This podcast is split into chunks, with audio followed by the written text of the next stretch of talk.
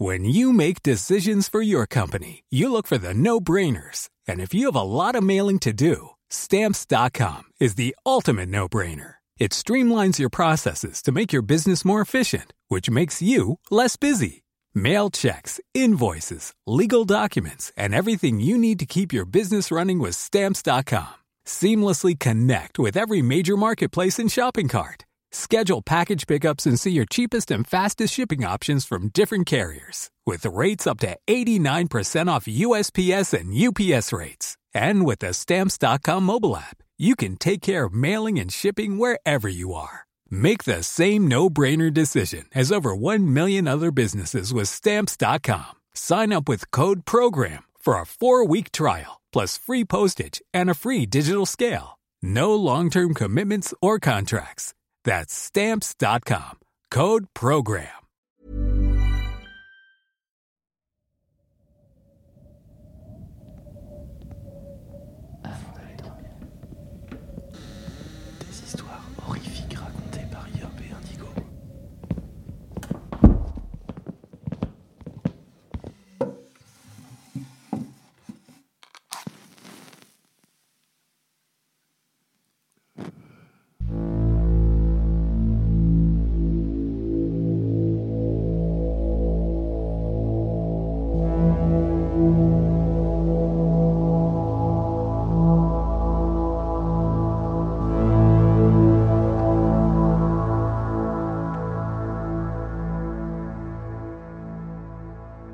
Installez-vous confortablement au fond de votre lit, remontez la couette jusqu'au menton et fermez les yeux.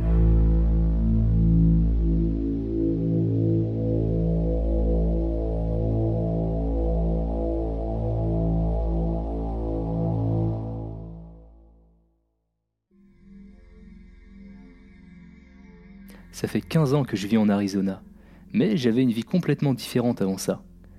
J'habitais dans une toute petite ville au milieu de nulle part. Je ne pourrais même pas vous dire dans quel endroit du pays elle était vraiment située, ni même si elle était vraiment aux États-Unis. C'était une petite ville forestière entourée d'immenses arbres dans toutes les directions.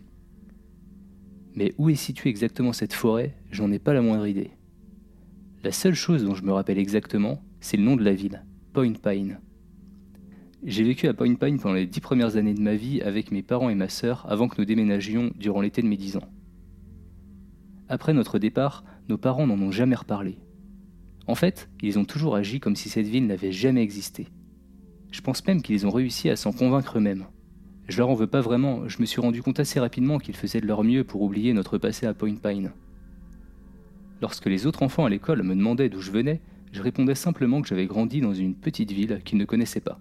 J'ai aussi appris que chaque interrogation de notre part à propos de Point Pine serait source de punition.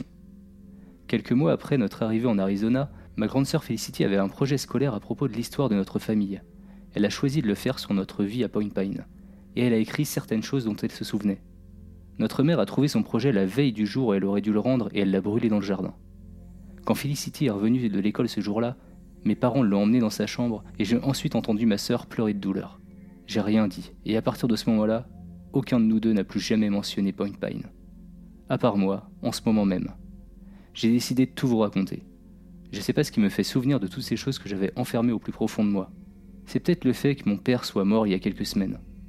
Depuis sa mort, ma mère est restée silencieuse. Elle n'a pas dit un seul mot. Elle n'a même pas pleuré. Elle a fini par envoyer les cendres de mon père Dieu ne sait où. Je parierais pour Point Pine. Mais je préfère pas lui demander et j'ai commencé à me souvenir des petites choses à propos de la ville qui à l'époque me semblaient normales car tous les habitants y étaient habitués. Mais en y repensant des années plus tard, je réalise qu'elles ne sont pas si normales que je le pensais à l'époque. Une des particularités de Point Pine était sa boulangerie. Elle s'appelait la boulangerie Point Pine. À chaque fois qu'on y allait, le propriétaire, M. Terence, savait toujours exactement ce que nous nous apprêtions à commander. Je me rappelle que les enfants disaient que c'était sûrement un magicien qui pouvait lire les pensées, et à chaque fois que l'on payait ses pâtisseries, il fallait également faire un don de vêtements qu'on n'utilise plus. Il y avait une boîte géante près de l'entrée où tout le monde mettait de vieux habits de bébé. C'était l'une des choses étranges, mais pas si étrange que ça par rapport à tout ce qui se passait à Point Pine. Chaque année, le jour de votre anniversaire, vous aviez une prise de sang. Je ne suis pas sûr que quiconque savait pourquoi on faisait ça, ou ce qu'on recherchait avec ces analyses. On savait juste que le jour de notre anniversaire commençait par un tour au laboratoire Pine. Tout le monde devait se lever à 8h13 le matin. Il y avait un système de haut-parleurs dans la ville, comme si nous étions dans un parc d'attractions. Et à 8h13, sans faute, une alarme résonnait dans toute la ville pour réveiller tout le monde. Ensuite, tous les parents s'affairaient à réveiller leurs enfants et les faire sortir du lit le plus vite possible, comme si les maisons étaient en feu ou quelque chose comme ça. Des fois, je me demandais vraiment si c'était pas le cas. Toutes les écoles de Point Pine étaient placées dans des zones différentes de la ville. L'école élémentaire était à l'ouest, le lycée était le point central de la ville, tandis que l'université était sur une petite colline dans le sud. Si vous n'aviez pas remarqué jusqu'à maintenant, chaque établissement était nommé comme la ville. Le café Point Pine, le centre commercial Point Pine, le supermarché Point Pine, etc. Et de loin, la plus bizarre des choses dont je me souvienne de Point Pine, c'était la parade mensuelle Point Pine. Ça avait lieu chaque mois, sans faute. C'était jamais la même date. Chaque mois, un étudiant du collège Point Pine était choisi comme figurant. La chose la plus folle à propos de cette parade, c'était que nous n'avions pas le droit de la regarder passer. Pas depuis les rues, ni même de nos fenêtres, et encore moins à la télé. C'était l'une des règles les plus strictes. On ne doit jamais, jamais, sous aucune circonstance, regarder la parade. En fait, pour la plupart d'entre nous, nous n'avions même pas le droit d'aller dehors quand la parade défilait. On savait toujours quand la parade allait commencer parce que ça démarrait à chaque fois de la même façon. On entendait une sorte de chorale chanter une mélodie à travers toute la ville. Cette mélodie m'était pas familière. Enfin si, parce que je l'entendais une fois par mois, mais ça ressemblait à aucune chose que je connaissais. Les voix semblaient venir de partout et de nulle part à la fois, comme si elles venaient du ciel, de la terre, des arbres, des bâtiments, comme si tout Point Pine chantait. Lorsque l'on entendait les premières notes, on avait cinq minutes pour rentrer chez nous ou dans des bâtiments qui avaient des serrures. Ça peut paraître surprenant, mais à Point Pine, peu de bâtiments avaient des serrures. Du coup, si vous étiez dehors quand la mélodie commençait, vous aviez trois options où aller. Soit une école, soit la salle de pause du personnel du bar Point Pine, soit la salle réfrigérée de la pizzeria Point Pine. Une année, durant le mois d'août, mon ami et moi avons décidé que nous allions briser cette règle et ne pas aller à l'intérieur pendant la parade. Maintenant que j'y repense, je suis surpris que les enfants ne faisaient pas ça plus souvent, tout en sachant que quand on dit à un enfant de surtout pas faire quelque chose, bah ils finissent souvent par le faire, puisque nous n'avions aucune idée de quand la parade allait avoir lieu, ni de où elle allait commencer, ni même le chemin qu'elle allait prendre dans la ville, on s'est dit que la chose la plus intelligente serait d'attendre dans la forêt près de la bibliothèque Point Pine jusqu'à ce que la parade finisse éventuellement par arriver dans cette rue. Donc nous avons finalement décidé de passer à peu près la moitié de notre mois d'août à traîner à côté ou pas loin de cette bibliothèque. Lors de la troisième semaine du mois, alors qu'on était assis sur les marges de la bibliothèque à discuter de choses et d'autres, on a entendu la musique démarrer. Lee et moi, on s'est regardés, on a couru vers la forêt alors que tout le monde se dépêchait pour attendre l'école la plus proche. On est allé assez loin dans la forêt pour être sûr que personne ne puisse nous apercevoir de la rue, tout en restant assez proche pour que nous puissions tout de même voir le spectacle. On a attendu un bon moment, en chuchotant nerveusement pour ne pas faire trop de bruit en attendant que la fameuse parade arrive. Cette année, c'était Reed, une copine à ma sœur qui avait été choisie pour la parade. Elle était un peu plus vieille que ma sœur, mais elles étaient amies parce que Reed était notre voisine quand elles étaient plus jeunes. On était accroupis dans les buissons quand nous avons entendu les voix devenir de plus en plus fortes en se rapprochant. Mec, j'arrive à la voir. J'ai essayé de m'étirer le plus possible tout en restant dans ma position accroupie pour essayer de voir ce que Lee voyait. J'avais toujours été un enfant assez petit, et même maintenant, je suis plus petit que la plupart des mecs de mon âge, ou de n'importe quel âge en fait. Du coup, Lee m'empêchait de voir quoi que ce soit. Je vois rien, moi Chut, ils vont nous entendre J'ai abandonné l'idée, et à la place, j'ai préféré attendre que la parade se rapproche et qu'elle passe devant mon champ de vision. Oh non Merde Lee s'est soudainement retrouvé à terre, se tenant en position fétale, sa tête entre ses mains. Qu'est-ce qui se passe? Je l'ai vu J'ai vu la fille Reed? En lui demandant, j'essayais moi aussi de la voir.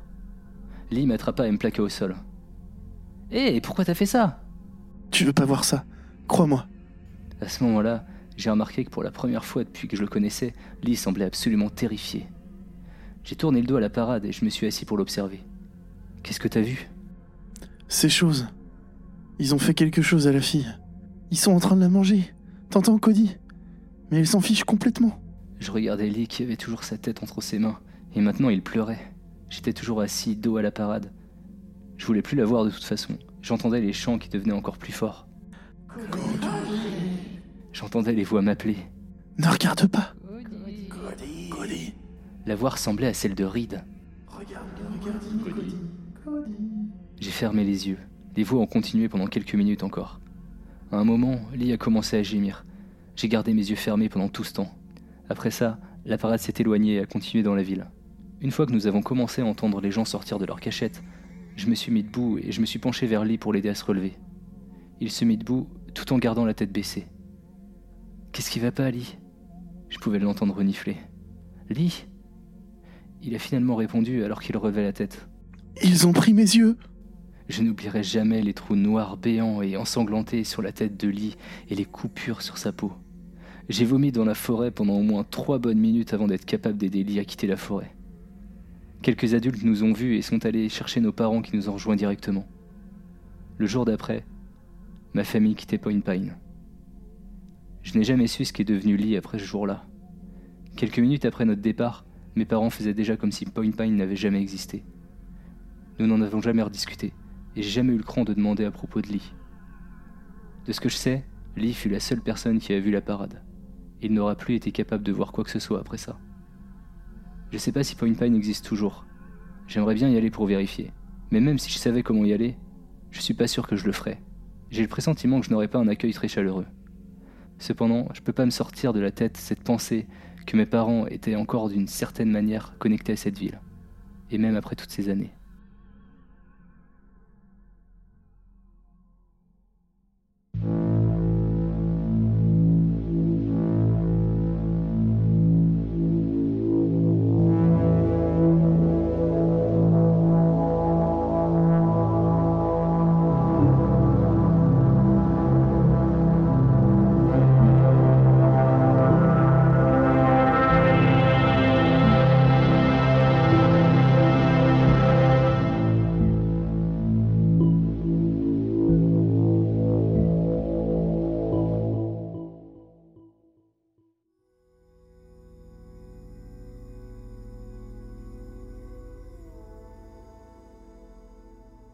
Était 11h du matin ce jour-là. J'étais encore perdu dans mes pensées nulles du réveil.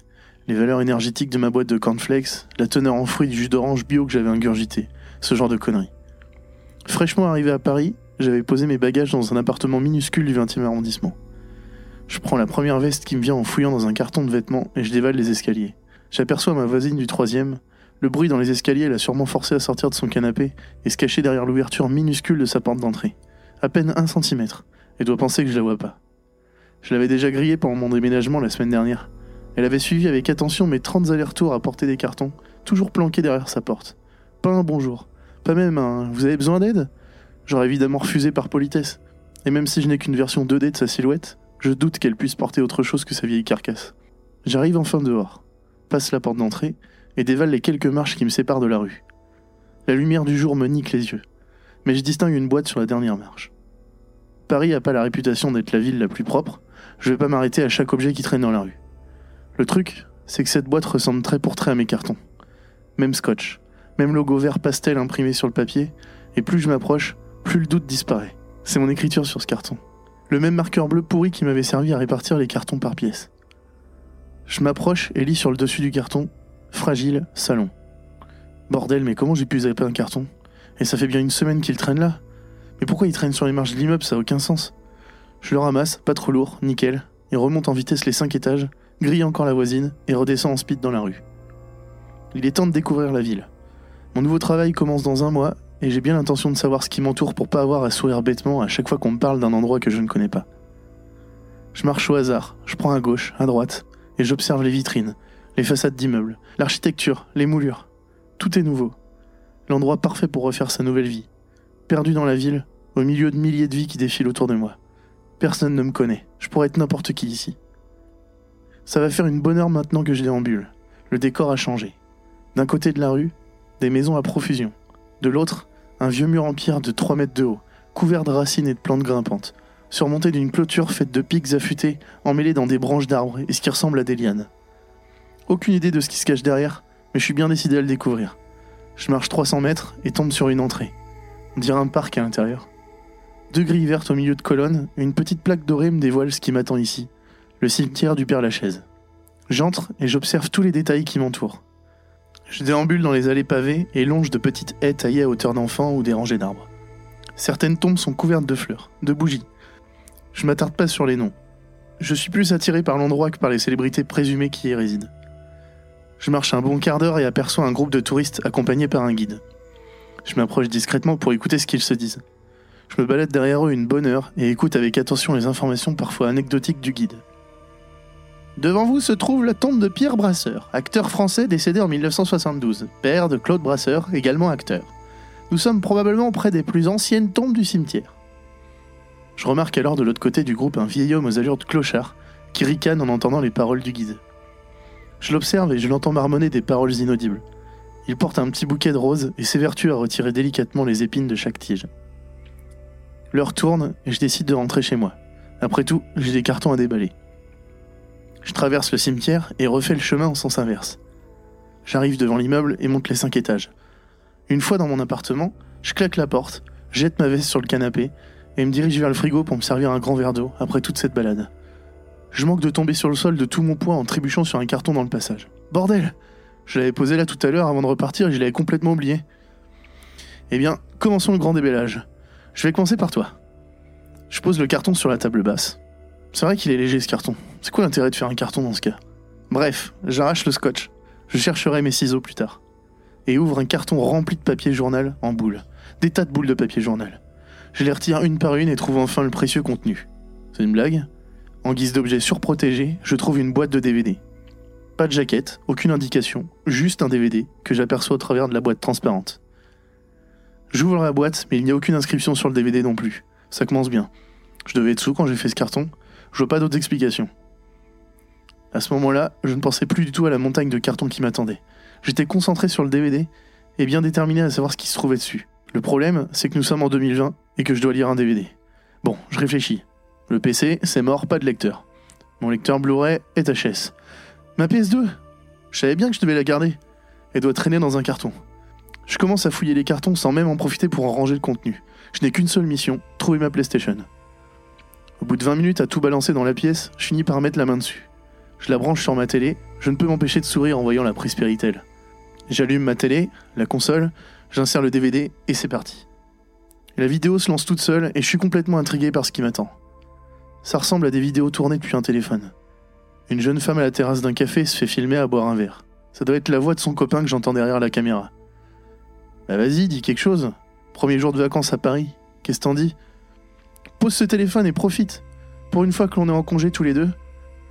La scène est coupée et reprend aussitôt à un autre moment de la journée. Ça ressemble à un musée.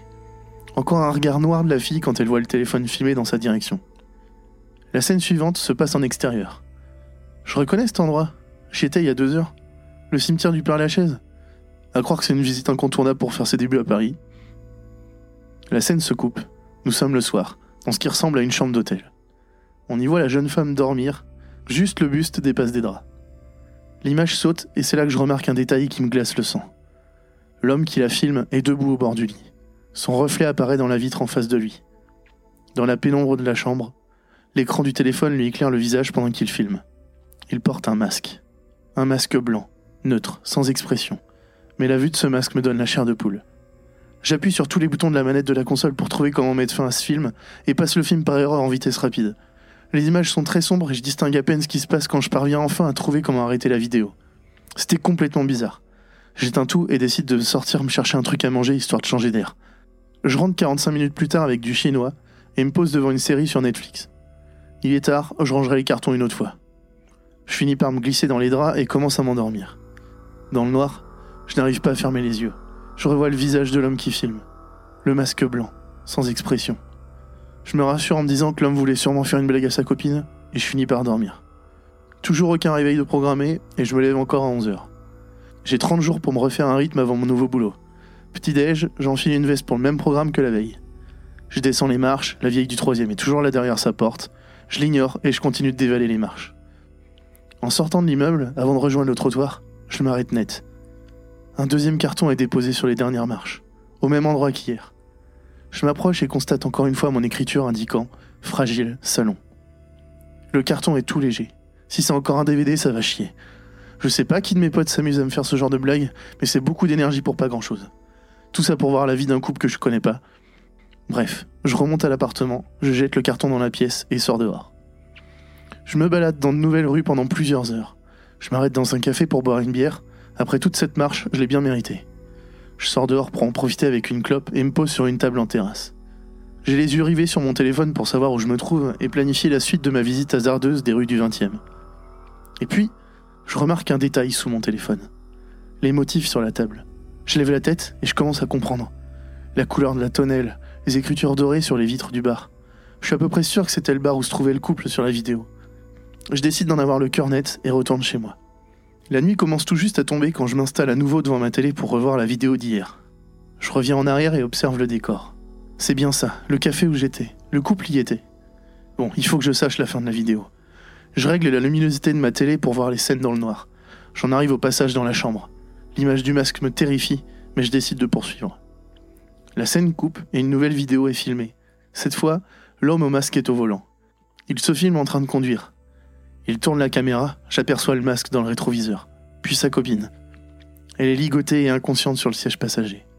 La caméra revient sur le rétroviseur, je peux voir ses yeux plissés. Il sourit à travers le masque. J'en ai froid dans le dos. La scène suivante se passe près d'un arbre en pleine nuit. L'homme au masque a posé son téléphone au sol et on l'aperçoit de manière floue en train de creuser un trou derrière l'arbre. La vidéo se termine. Qu'est-ce qui vient de se passer? Si c'est une blague, c'est tout sauf drôle. Bon, réfléchis. Qui pourrait s'amuser à faire ce genre de blague Obligé, c'est Nathan. Nathan, c'était mon seul pote du lycée. Un gamin un peu chelou avec un humour bien à lui. On matait toujours des films d'horreur chez lui. Il m'avait pas mal aidé, cela dit, quand mes parents étaient morts. On avait repris contact sur Facebook et il m'avait dit qu'il était sur Paris, qu'on pourrait se voir. Je me souvenais pas lui avoir donné mon adresse, mais bon, il est capable de tout. Je lui envoie un message assassin sur Messenger. C'est quoi ton DVD à la con, Nat? T'es sérieux, gars? Au mieux, t'aurais pu m'aider avec les cartons le jour du déménagement il faut que j'en sache plus sur ce que je viens de voir. Je surveille les messages pour voir s'il a vu ce que je lui avais envoyé. Je perds patience en 3 minutes et lui renvoie Réponds-moi, je sais que t'as vu la notification et que tu veux pas ouvrir le message. Ignore pas cette notif-là. Je me souviens tout à coup que j'avais reçu un autre carton aujourd'hui. Je fouille la pièce pour le retrouver parmi les cartons éventrés de la veille et finis par tomber dessus. Encore du journal en boule à l'intérieur et encore un DVD. Je l'insère et commence le visionnage. La vidéo commence par une jeune femme qui effectue son jogging dans un parc. Elle a l'air jeune. Elle disparaît derrière des branches, comme si la personne qui filme était cachée derrière des buissons. Je reconnais cet endroit. C'est encore le cimetière du Père Lachaise. La vidéo coupe et on voit la même jeune fille au restaurant. Elle joue avec ses baguettes et prend la pose devant la caméra. Elle doit croire qu'il s'agit d'une photo au lieu d'une vidéo. Ça me fait un peu rire de la voir comme ça. La vidéo coupe à nouveau et je reconnais la chambre d'hôtel du DVD d'hier. Toujours ce reflet dans la vitre qui me glace le sang. La jeune femme est endormie. Je l'observe à peine, je suis omnibilé par le masque dans la vitre ce masque blanc neutre qui observe sans un bruit. La vidéo coupe à nouveau et je vois l'homme qui filme, le même qui creusait le trou sur la vidéo d'hier. La caméra est posée au sol, j'aperçois l'arbre de la veille. Mais ce que je vois à côté me semble familier. Une rangée d'arbustes, ça ressemble aux allées du cimetière. Alors que je m'attarde sur le décor, mon regard est attiré par la silhouette de l'homme. On le voit porter un sac lourd avec ce qui semble être un corps à l'intérieur. Alors qu'il galère à soulever le sac, une ouverture laisse apparaître des cheveux longs et bruns. Aucun doute. La femme de la vidéo est dans ce sac. L'homme remet la tête dans le sac et court vers la caméra pour couper la vidéo. Le tueur attire ses victimes, puis les tue dans leur sommeil. J'en suis sûr maintenant. Mais pourquoi je reçois ces DVD, bordel? Il faut que je mette un terme à tout ça. Ce soir-là, j'ai beaucoup de mal à dormir. Je me pose mille questions à la seconde. Pourquoi moi? Est-ce que je suis en danger? Et si le tueur savait qui j'étais? Le lendemain, je me réveille tôt et me décide à enquêter sur les lieux que j'ai reconnus dans la vidéo. Il doit être 8 heures. L'appartement est encore froid et je m'approche de ma fenêtre pour observer le lever du soleil. La rue est déjà bien réveillée. C'est là que je l'ai vu. Un homme portant un sweat à capuche qui dépose un colis sur mon escalier. Ou plutôt, un carton. Je dois en avoir le cœur net. Je descends les marches 4 à 4 en pyjama. Tant pis pour la voisine du troisième. Ça lui fera des choses à raconter à son chat. J'arrive sur le palier, je cours jusqu'aux marches qui mènent au trottoir. Le carton est là, comme s'il m'attendait. Je me jette dessus pour l'emmener. Les gens me regardent bizarrement. Apparemment, être en pyjama dans la rue n'est pas très bien vu. J'avance avec le carton dans les bras. C'est là que je comprends que j'ai merdé. Dans la précipitation, je n'ai pas pris mes clés. Mais c'est pas possible Je compte les sonnettes et vois une étiquette qui dénote. Une étiquette qui se décolle sur les côtés. L'encre est presque effacée par le temps. La voisine du troisième. Ça doit être son appartement. Je sonne. Rien. Pendant que je réfléchis à un plan B, j'entends enfin le bruit électrique grinçant de la porte qui se déverrouille. Je rentre dans le bâtiment et monte les trois premiers étages. Évidemment, la porte de la voisine est entr'ouverte. Je m'approche et passe ma tête au-dessus du carton pour lui dire merci. J'entends tout juste. Aucun souci, mon garçon. Que la porte se referme devant moi. Pas très causante, mais bon, elle vient de m'aider. Je vais pas non plus lui cracher dessus. Je monte chez moi, l'appart est resté grand ouvert. Je ferme la porte, allume la télé et me prépare à lire le nouveau DVD.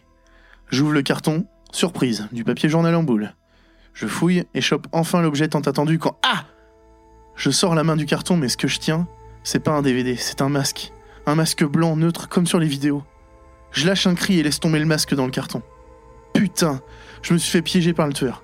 Je peux pas me pointer avec des cartons chez les flics avec mon écriture dessus et mes empreintes sur ce qui semble être le masque utilisé par le tueur. Ok, faut que je réfléchisse.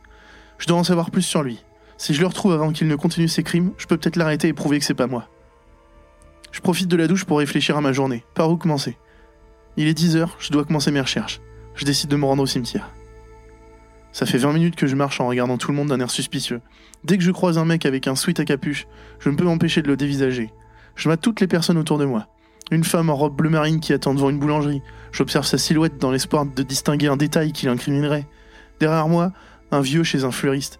Il porte une veste de jogging dégueulasse trouée à l'épaule. Son visage est caché par un bouquet de fleurs. Ça devient flippant et je passe pour un taré. Je sais pas si je deviens parano, mais j'ai le sentiment d'être suivi dès que je fais un pas. J'arrive enfin au cimetière. Vu le monde qui s'y balade, je comprends même pas comment un type peut passer inaperçu avec un sac et une pelle, même en pleine nuit. Bref, je déambule dans les allées, comme la première fois où je suis venu. Je dois être la seule personne ici qui ne regarde pas les tombes. Je traverse le cimetière à la recherche de l'arbre. Alors que je tourne autour d'une espèce de chapelle, c'est là que je le vois. Il y a une rangée d'arbres qui bordent une allée, et parmi ceux-là, il y en a un que je reconnais. L'arbre de la vidéo. Je m'approche discrètement. J'ai entendu dire que les tueurs aiment bien retourner sur les lieux de leurs crimes. J'attends qu'il n'y ait plus personne pour observer de plus près. J'arrive enfin à côté de l'arbre. Je fais le tour, mais rien ne semble déconner ici. La pelouse derrière est plate. Impossible qu'on y ait creusé un trou. Je regarde de plus près, mais aucune trace autour de l'arbre. C'est pourtant sûr, c'est bien celui de la vidéo. Pendant que j'essaie de trouver quelque chose, mon sixième sens se réveille. J'ai le sentiment d'être observé.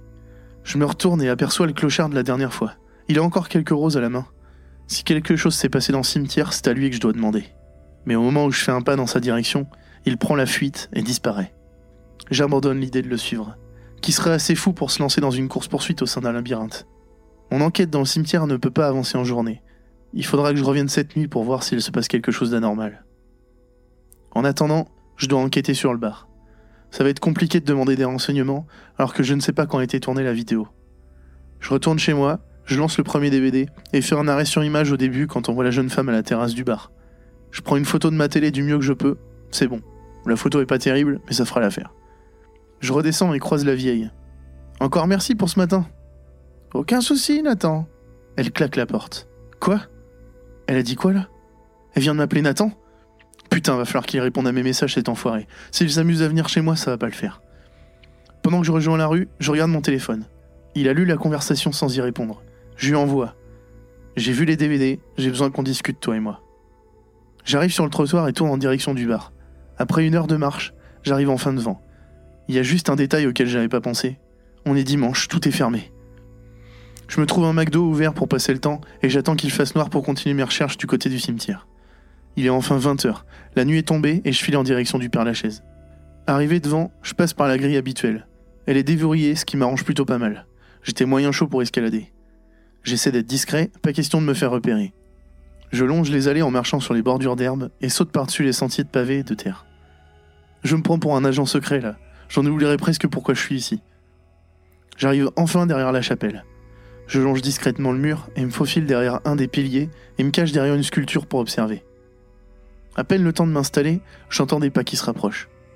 Entre la sculpture et les arbres, je distingue absolument rien, mais il y a clairement une silhouette qui n'a rien à faire ici en pleine nuit. Les pas s'arrêtent, pile au niveau de l'arbre dans les vidéos. J'évite de bouger pour ne pas attirer l'attention.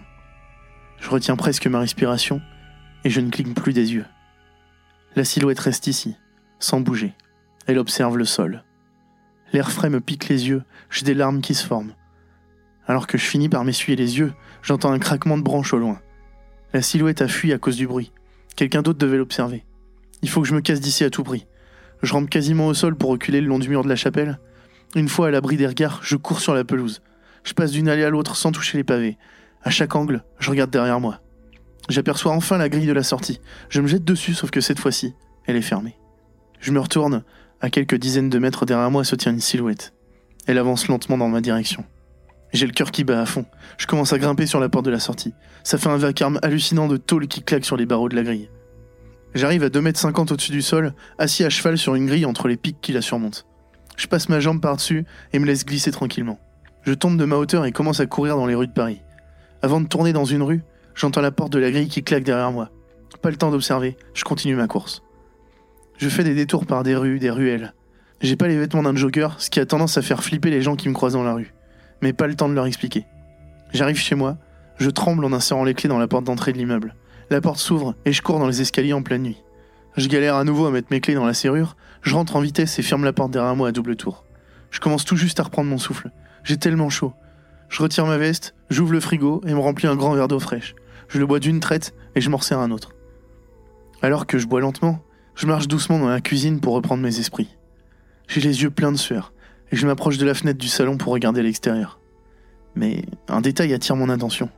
Je vois flou mais dans le reflet de la vitre, j'aperçois une tache blanche derrière moi. Le masque blanc Je me retourne et balance mon verre d'eau dans sa direction. Le verre explose contre le mur. Le masque qui était scotché tombe au sol. J'ai du mal à reprendre mon souffle. Je vois trouble. La pièce commence à s'assombrir autour de moi et je me sens tomber en avant. Une sensation de chaleur me sort de mon sommeil. Le soleil à travers la fenêtre de ma chambre me tape sur le visage. J'ai l'esprit embué et du mal à me souvenir de la veille. J'ai peut-être rêvé, je sors du lit et marche en direction du frigo. Aïe Un bout de verre s'est logé dans mon orteil. Je comprends que c'était pas un rêve. Je nettoie la plaie du mieux que je peux. Avec toutes ces histoires, j'ai jamais fini de déballer mes cartons. Je finis par trouver un pansement et je nettoie les bouts de verre au sol. Pendant que je nettoie ma cuisine, je pense au masque qui était scotché au mur hier. L'image me hante maintenant. Impossible qu'on ait pu s'introduire chez moi. J'entends encore le proprio me filer les clés en me disant Ne les perdez pas, c'est les seuls qui me restent. Je vais donc regarder la serrure pour trouver une trace d'effraction. Ce serait enfin une preuve tangible à donner à la police. Seulement, j'ai beau observer dans tous les sens, je vois rien. Pas de trace sur la porte, pas de rayure sur la serrure. La seule marque visible, c'est celle que j'ai faite en essayant de rentrer mon canapé dans l'appartement le jour du déménagement. Si quelqu'un s'introduit chez moi, hors de question que je reste sans rien faire. J'étais près du but hier soir et il faut que j'y retourne. Je passe la journée à préparer mon plan je me faufilerai à nouveau dans le cimetière et je resterai dans les buissons à portée de la chapelle. En fin d'après-midi, je suis déjà dans le cimetière. J'ai trouvé une cachette entre deux rangées de tombes. Je vais attendre que la vie disparaisse à nouveau pour sortir et rejoindre les buissons. Alors que la nuit tombe, je recommence à sauter d'une allée à l'autre en marchant sur les bordures de pelouse pour ne pas faire de bruit. J'arrive enfin au buisson à quelques mètres de l'arbre du tueur. Les grosses branches et le feuillage m'offrent un camouflage parfait. Je n'ai plus qu'à attendre. Il est 22 heures J'entends des pas qui se rapprochent. Une silhouette passe devant moi. Tourne à gauche en direction de l'arbre. Je la vois clairement. Le sweat à capuche. C'est forcément lui. J'ai le tueur juste en face de moi. J'aurais aimé ne pas quitter des yeux, mais un mouvement plus loin attire mon regard. Un homme est caché derrière une sculpture devant la chapelle. J'ai du mal à le voir, mais c'est certain qu'il occupe la même cachette que j'avais hier. Je bouge lentement pour mieux le regarder quand je sens la branche le long de mon corps se fendre en deux par la pression. Le tueur se tourne dans ma direction et se sauve dans l'autre sens. Je pars à sa poursuite, mais il est très rapide, et j'ai beau venir tous les jours au cimetière, je ne le connais pas encore assez. J'ai du mal à le suivre. J'arrive enfin au bout de l'allée qui mène à la grille de la sortie. Il est là, devant la grille, mais elle est fermée. Je prends mon courage à deux mains et avance vers lui. Il prend peur et commence à escalader la grille. Il est agile et saute par-dessus. Je l'entends tomber de l'autre côté et courir. J'en fais autant, et arrivé à la grille, je vois qu'en fait, elle était déverrouillée. Je sors en vitesse et j'ai à peine le temps de voir le tueur à l'angle d'une rue que je sens une main qui attrape la mienne, me tire à l'intérieur du cimetière et claque la porte derrière moi. Un vieil homme aux allures de clochard, portant un vieux jean et une veste marron trouée à l'épaule. J'ai déjà vu cet homme. J'avais voulu lui parler, mais il avait fui. J'ai mille questions qui me viennent en tête, mais il me fait signe de me taire, et je le suis dans des petites allées le long des murs extérieurs. Nous arrivons à l'endroit où je l'avais vu la première fois. Il me montre une allée entre deux rangées de tombes. Il s'arrête devant l'une d'elles, et sort de sa veste une rose sans épines et la dépose au sol. Je n'ose pas bousculer le silence et ne prononce aucun mot. Il me fait signe de le suivre et sans m'en rendre compte, nous revoilà devant la grille de la sortie. Elle est encore ouverte. Je n'ai pas le temps de me retourner qu'il me pousse à l'extérieur et referme la grille derrière moi. Je force sur la poignée, mais rien n'y fait, c'est fermé. Ouvrez-moi J'ai des tas de questions à vous poser. Connaissez-vous la personne qui vient près de la chapelle? J'entends les pas s'éloigner derrière la porte. Ouvrez, s'il vous plaît Quelqu'un me suit Je n'obtiens aucune réponse. Après quelques minutes d'hésitation, je prends le chemin du retour. Mais je ne peux m'empêcher de regarder derrière moi à chaque coin de rue. Je monte les escaliers qui mènent à mon appartement. Arrivé au quatrième, j'entends un énorme bruit de verre cassé qui semble venir de mon appart. Puis un fracas lourd. J'ouvre la porte à toute vitesse, comme pour surprendre la personne qui se trouverait dans mon appartement, mais pas le temps d'avoir l'effet de surprise. Je trouve un homme inconscient sur le ventre à côté de mon canapé, et de l'autre côté, un verre brisé jonche le sol. J'ai l'impression de devenir fou. Je fais un pas, puis recule. Je sais pas par où commencer. J'ai les mains qui tremblent, mais j'avance vers le corps. Je veux voir son visage maintenant. Je m'approche doucement, mais je remarque aucune respiration. Je tire sur un de ses bras pour le faire basculer sur le dos. Je peux voir sa tête. L'homme porte un masque. Un masque blanc.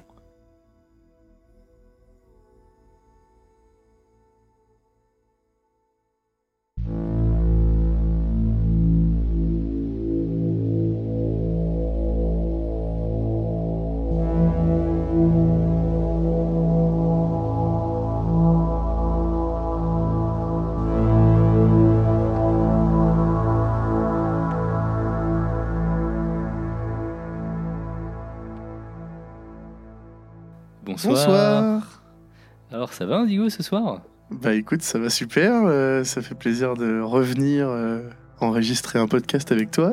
Ah ça fait trop longtemps, ça me manquait vraiment. Mais tellement Ouais, tu me manquais. Oh, c'est trop mignon Toi aussi, tu me manquais, mon bichon. Ah, c'est vrai qu'on s'est pas vu. Non, pas du tout, jamais. non, non, euh, ouais, c'est, c'est- ça fait super plaisir. C'est, c'est trop bien de revenir faire les podcasts là. Ouais, c'est vrai. Ça fait euh, un mois, plus que ça? Deux mois Deux mois Ça fait deux mois, deux mois sans histoire euh, horrifique. Mais oui. Oh la vache, j'ai- ouais, ouais, j'ai pas vu le temps passer. Après, ça fait un peu du bien aussi hein, de, de se poser. euh. Ouais, puis on a fini sur, euh, sur un gros épisode. Un gros épisode. Ouais, moi j'étais plutôt content de cet épisode, hein. plutôt fier au final. Ouais, ah ouais, non, franchement, en vrai, c'est un, un vrai plaisir de le faire, de l'enregistrer, de le préparer et tout ça. Ouais, Parce que euh, mine de rien, il y avait un peu de prépa vu qu'il y avait euh, des invités. C'est vrai. Mais, euh, mais ouais, c'était top. Hein. Enfin, après, ça a pas plu à tout le monde, évidemment, parce qu'on était plus sur du format euh, podcast euh, classique avec euh, des gens autour d'une table qui racontent euh, des conneries. Mais, euh, mais du coup, c'était c'était cool aussi comme format. euh. Et puis il y en a qui ont adoré aussi, tu vois. Ouais, ouais, ouais. On a eu aussi des bons retours, ça, ça, ça motive et tout, c'est c'est hyper cool ça. Donc ouais, je pense qu'on le refera, mais il faut vraiment que ce soit euh, très épisodique, quoi. Ouais, ouais, clairement. Là, on va retourner sur un format un petit peu plus classique. On va reprendre nos bases tranquillement, raconter des histoires. Le format qui vous a manqué, sûrement. Exactement. Et du coup, en parlant d'histoire, euh, je voudrais remercier euh, l'auteur euh, de la première histoire, donc sur la ville de Point Pine. euh, Attends, c'est quoi déjà? Je l'ai déjà oublié. Tu l'as si bien dit, Point Pine. Point Pine, ouais. Et du coup, c'est Gabi Rivera qui a accepté du coup que je traduise son histoire et que je la lise pour avant d'aller dormir. Donc un grand merci. Et si on remerciait aussi l'auteur de la deuxième histoire, qui n'est autre que Indigo. Bah, bah, bah, bah, bah. oui, bah oui, bah écoute, euh, voilà, je me suis dit pourquoi pas, euh, on va se lancer. Et puis, euh, et puis une phrase en entraînant une autre, je me retrouve avec, euh, avec une histoire de 30 minutes, Ouais, à peu près. puis vraiment, enfin vraiment très bien. Ti- elle tient en haleine. Hein. Ouais. Elle laisse un petit peu sur la fin, par contre, je trouve. Oui, bah oui, bah parlons-en. Vous aurez certainement remarqué qu'il n'y a pas de fin. Ou du moins, que vous n'entendez pas la fin de l'histoire au sein de ce podcast. Euh, c'est pas que la fin, il n'y en a pas. C'est tout simplement que... euh, eh ben, euh, vous savez, on a un Discord avec des gens qui, euh, qui viennent échanger avec nous sur plein de sujets. Et euh, dans le Discord, il y a souvent euh, des discussions autour des histoires du podcast évidemment, et euh, sur des théories, sur des choses comme ça, sur des fins, où, où les gens échangent en disant bah moi j'aurais bien vu ça à la fin, ou voilà. Et je me suis dit que du coup ça aurait été sympa, euh, c'est sympa, de vous faire participer sur euh, la fin de cette histoire-là. Euh, puisque du coup c'est une histoire à nous, donc on peut un peu en faire ce qu'on veut. Exactement. Donc bah ouais, du coup c'était l'occasion. Et donc du coup ce que ce qu'on vous propose, c'est bah, de nous envoyer la fin que vous imaginez pour cette histoire. C'est ça, une fin alternative au final. Ouais. Exactement, ouais. Alors forcément, vous n'avez pas la fin d'origine, mais c'est pas grave. Euh, ce qui serait, euh, ce qui serait top, c'est si euh, vous voulez, c'est pas grave d'avoir d'être, de pas être un auteur fou et voilà. Mais si vous avez, vous pensez à une théorie que vous avez envie de la rédiger, eh bien, envoyez-nous vos, vos fins alternatives.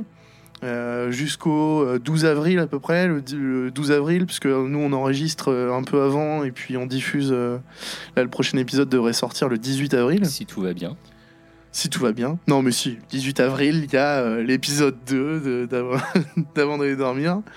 Euh, donc voilà. Donc comment ça marche? Bah, vous, vous écrivez la fin de l'histoire euh, que vous avez entendue.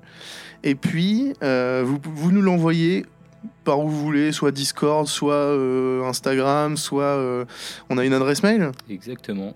Hello at avantdallerdormir.fr. Voilà. Et puis, euh, et puis voilà. Et puis du coup, bah, on les lira peut-être. On en sélectionnera quelques-unes et puis on les lira, tout simplement. Exactement, ouais.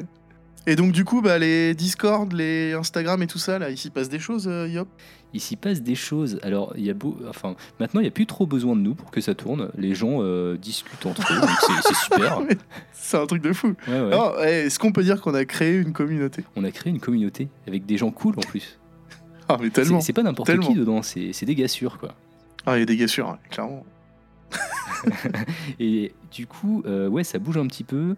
Euh, Il y a une map qui a été faite, une carte sur euh, Discord. Elle est épinglée dans Ah un oui. salon qui s'appelle le cimetière. Donc c'est un peu le salon général euh, du Discord. On a appelé ça le cimetière. C'est ça. Donc si vous vous connectez du coup sur euh, notre Discord, que vous allez dans le cimetière, bon, présentez-vous un petit peu avant. ça peut être cool de se présenter. Donc ensuite, vous allez dans le cimetière, vous allez dans les messages épinglés et vous aurez accès à une carte. Et sur cette carte, vous pouvez indiquer où vous vous situez, en France ou ailleurs. Et comme ça, ça nous permettrait de, de savoir un petit peu euh, où sont nos auditeurs, euh, voir si on en a euh, pas loin de chez nous, pourquoi pas, je sais pas, faire des regroupements, des trucs comme ça, Un meet-up? Un meet-up avant d'aller dormir. Ah, On peut tout imaginer. hein. Exactement. Et du coup, n'hésitez pas à venir sur le Discord. Si vous ne savez pas comment rejoindre le Discord, vous pouvez aller sur avantdallerdormir.fr et il y a un petit euh, bouton cliquable et un petit bouton Discord. Vous avez juste à cliquer. Vous n'êtes même pas obligé d'installer d'application. Euh, Il y a une application web, il faut euh, créer un petit, un petit compte, tout simplement. Et après, Ouais. vous aurez accès à notre superbe communauté. Qui saura vous accueillir à bras ouverts. Exactement. et sinon, Indigo, euh, comment aider le podcast à grandir? Ah, bah ça, y a... alors il y a une solution très très simple. Ah, bah, donne, donne-la moi parce que là, j'en ai aucune idée. Alors, elle s'adresse principalement aux Apple euh, users. Users En, gros, ceux qui écoutent depuis euh, un iPhone, un, un iPad, iPhone, un iPad, un un, Mac, Mac. un MacBook Pro. Et je pense qu'on a fait le tour, ouais. Non, alors pourquoi on dit ça? C'est parce qu'en fait, sur euh, iTunes, euh, la partie podcast, vous pouvez mettre des étoiles et, euh, et des commentaires. Et ça, ça aide vachement à se faire référencer. Euh, ça nous aide vachement à remonter. Et du coup, bah, peut-être euh, Grandir finalement. grandir, ouais, c'est bien. Si euh, vous n'êtes pas du coup sur euh, Apple, si vous n'avez pas de produit Apple, et ben vous pouvez quand même nous de mettre une petite review sur euh, Sens Critique. On va voir de temps en temps, ça fait toujours plaisir. Alors, petite review sur Sens Critique, par exemple, là, dernièrement, oh, bah, il y a un Dalai, Dalai ou Dalai, qui nous a mis 10 sur 10. Hyper cool. Alors, je ne connais pas cette personne, mais merci Dalai, ou Dalai. Hyper sympa. Autre information importante, mais tellement importante, capitale, j'ai pas d'autres mots. Euh, si vous avez bien aimé les anciens épisodes, euh, maintenant vous pouvez nous retrouver sur YouTube. Donc vous tapez euh, avant d'aller dormir, il y a le lien dans la description aussi hein, si vous voulez y aller directement. Et du coup on a regroupé tous les épisodes au sein d'un chapitre. Puisque du coup euh, on a créé le chapitre 1 avec les 11 premiers épisodes. Et puis bah là ce que vous venez d'entendre c'est le premier épisode du chapitre 2 de Avant d'aller dormir. Exactement. Et donc ce premier épisode du chapitre 2, bah, il arrive à sa fin. Donc on se dit, euh, bah ouais, on se dit rendez-vous au 18 avril maintenant. Donc d'ici là, euh, écrivez vos petites fins alternatives qu'on puisse les lire euh, ensemble au micro. Ce serait génial, ce serait trop cool. Et puis, euh, je crois que c'est le moment de vous dire qu'il est maintenant temps de trouver le sommeil. À bientôt.